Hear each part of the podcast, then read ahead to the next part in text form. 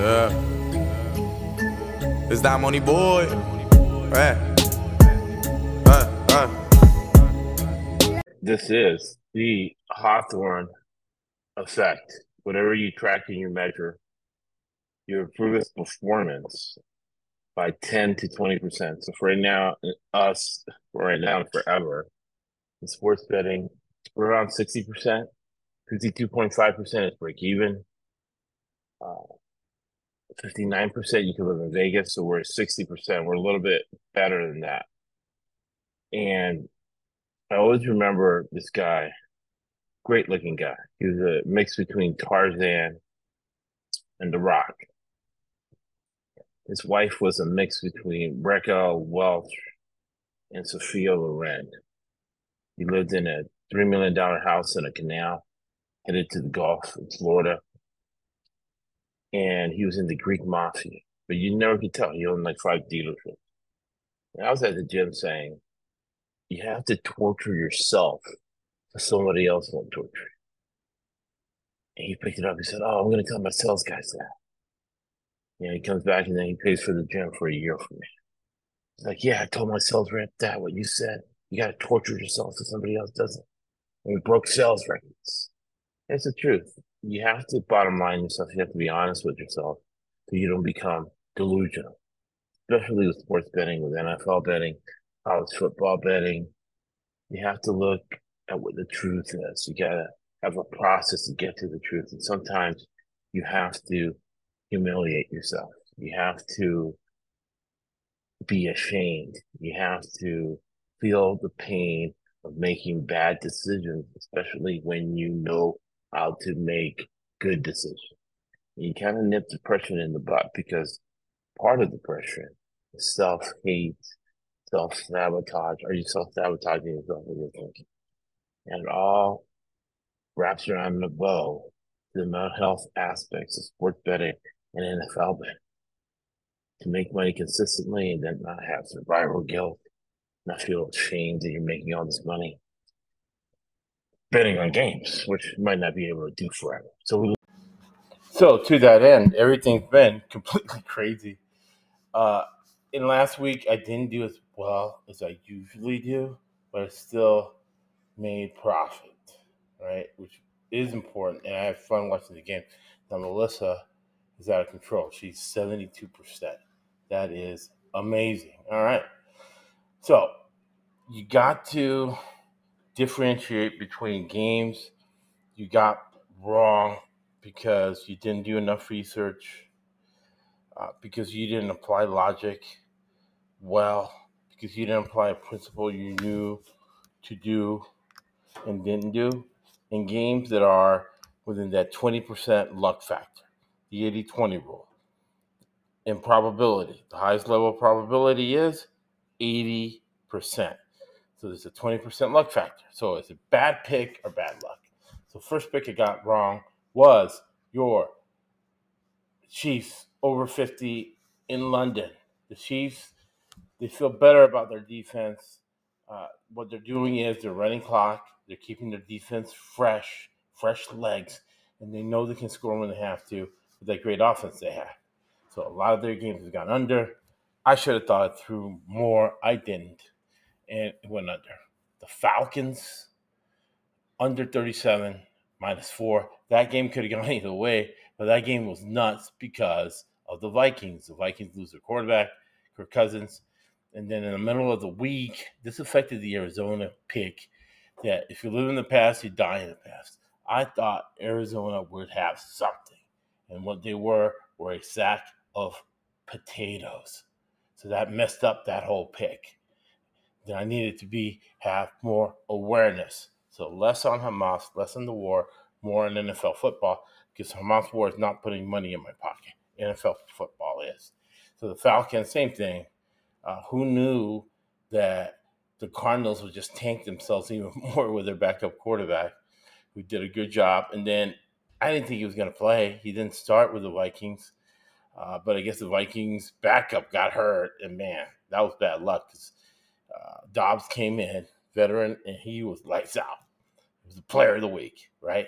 Who could predict that? No one. No one can predict that.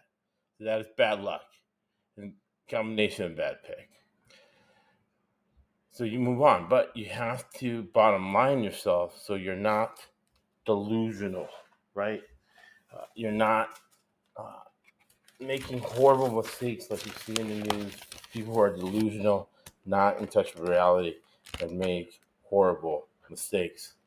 Next game we got wrong was the LA Rams. The LA Rams on the road. Always skeptical of these games.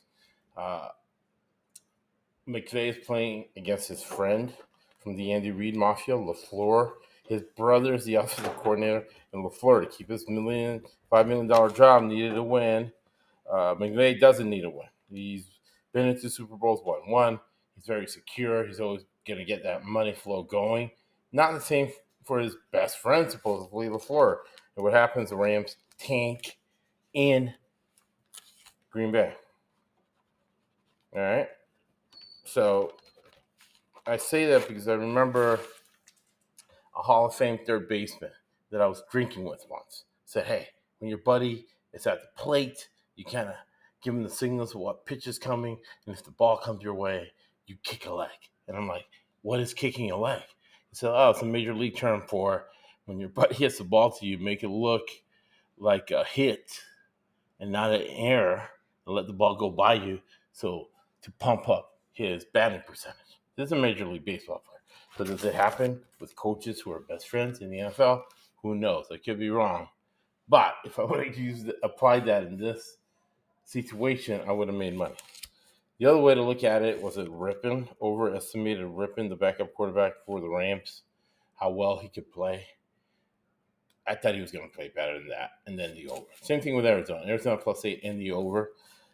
If they have Dobbs there, they cover the and it goes over for whatever crazy. Well, we know the reason. The Bidwells are a mafia family. They do not want to pay labor costs for being in the playoffs, and they're tanking the season. All right, that's your Arizona Cardinals. That's why they get rid of Dobbs, your player of the week. All right, so that's that mess. Another mess is the New England Patriots, 2-7. Who knew? I overestimated the talent the Patriots had at home against one of the worst teams in the NFL, the Commanders, and they lose. They have a hard time scoring over 17 points. I thought maybe they had a chance with a rookie quarterback, Howell. Usually when the veteran defensive coordinator, I think this is the first time. Yeah, this is the first time in history that Bill Belichick, 40 years coaching in the NFL, has lost to a rookie quarterback. All right, so I say that's bad pick. I overestimated the talent the Patriots have. Next game that I got wrong, that I should have gotten right, it is your Colts. Every single game had gone over. With the Colts, this one didn't. And again, I overestimated Bryce Young and Frank Reich's ability score points against a pathetic defense. They did go up and down the field on them. I saw the game. They just didn't score. It could be a mental thing in the red zone to get this over 45.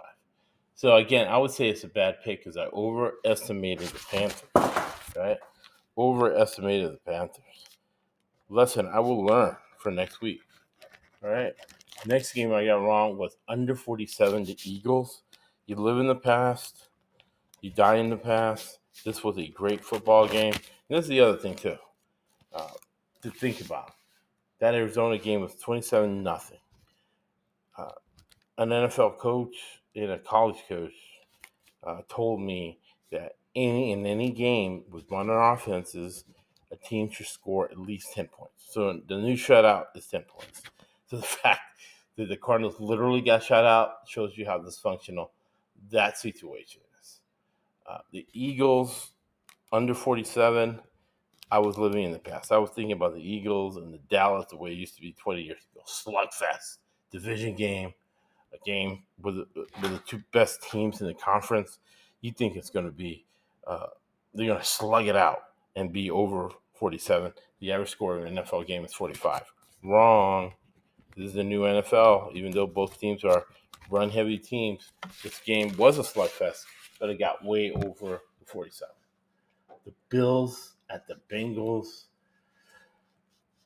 Ken Dorsey, I was warned about Ken Dorsey. Again, I overestimated Ken Dorsey's ability to be a coordinator. He got drilled. Again, how did this game get under 47? It's almost like the Dallas Cowboys-Eagles situation, but the Cowboys and the Eagles have better players than this team. Both of these teams were very, very well coached. I would say that not necessarily the Bills or the Bengals. The Bengals are Chase and Burrow, right? Those are great players. So the Bengals, because they have a horrible defense, they have a horrible organization, have zero backups, they have to control the game, control the legs of their defense. Since their defense sucks so bad, they have to play zone and keep them off the field. Run. Short passes for Burrow, right? Have a lead, protect it. And that's what happened in that game. Did not go over the 47 in the Bills. Ken Dorsey sucks. So in a revenge game situation, losing in the playoffs last year, their player almost dying on the field last year didn't mean enough for them to win in this situation with better talent. All right?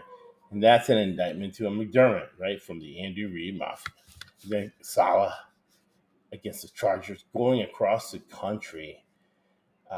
I underestimated the Chargers' defensive line coach and defensive coordinator and Brent Staley being able to motivate that defensive line to totally chew up the horrible Jets offensive line. And, of course, Wilson sucks. But since he sucks so bad, I got the under 42. Love it.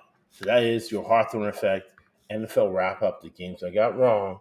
You got to bond them out. Like I said in the opening, you got to torture yourself, right? So other people don't torture you. And we together can make a lot of money betting on these games. But you got to keep it real. You got to be real with yourself.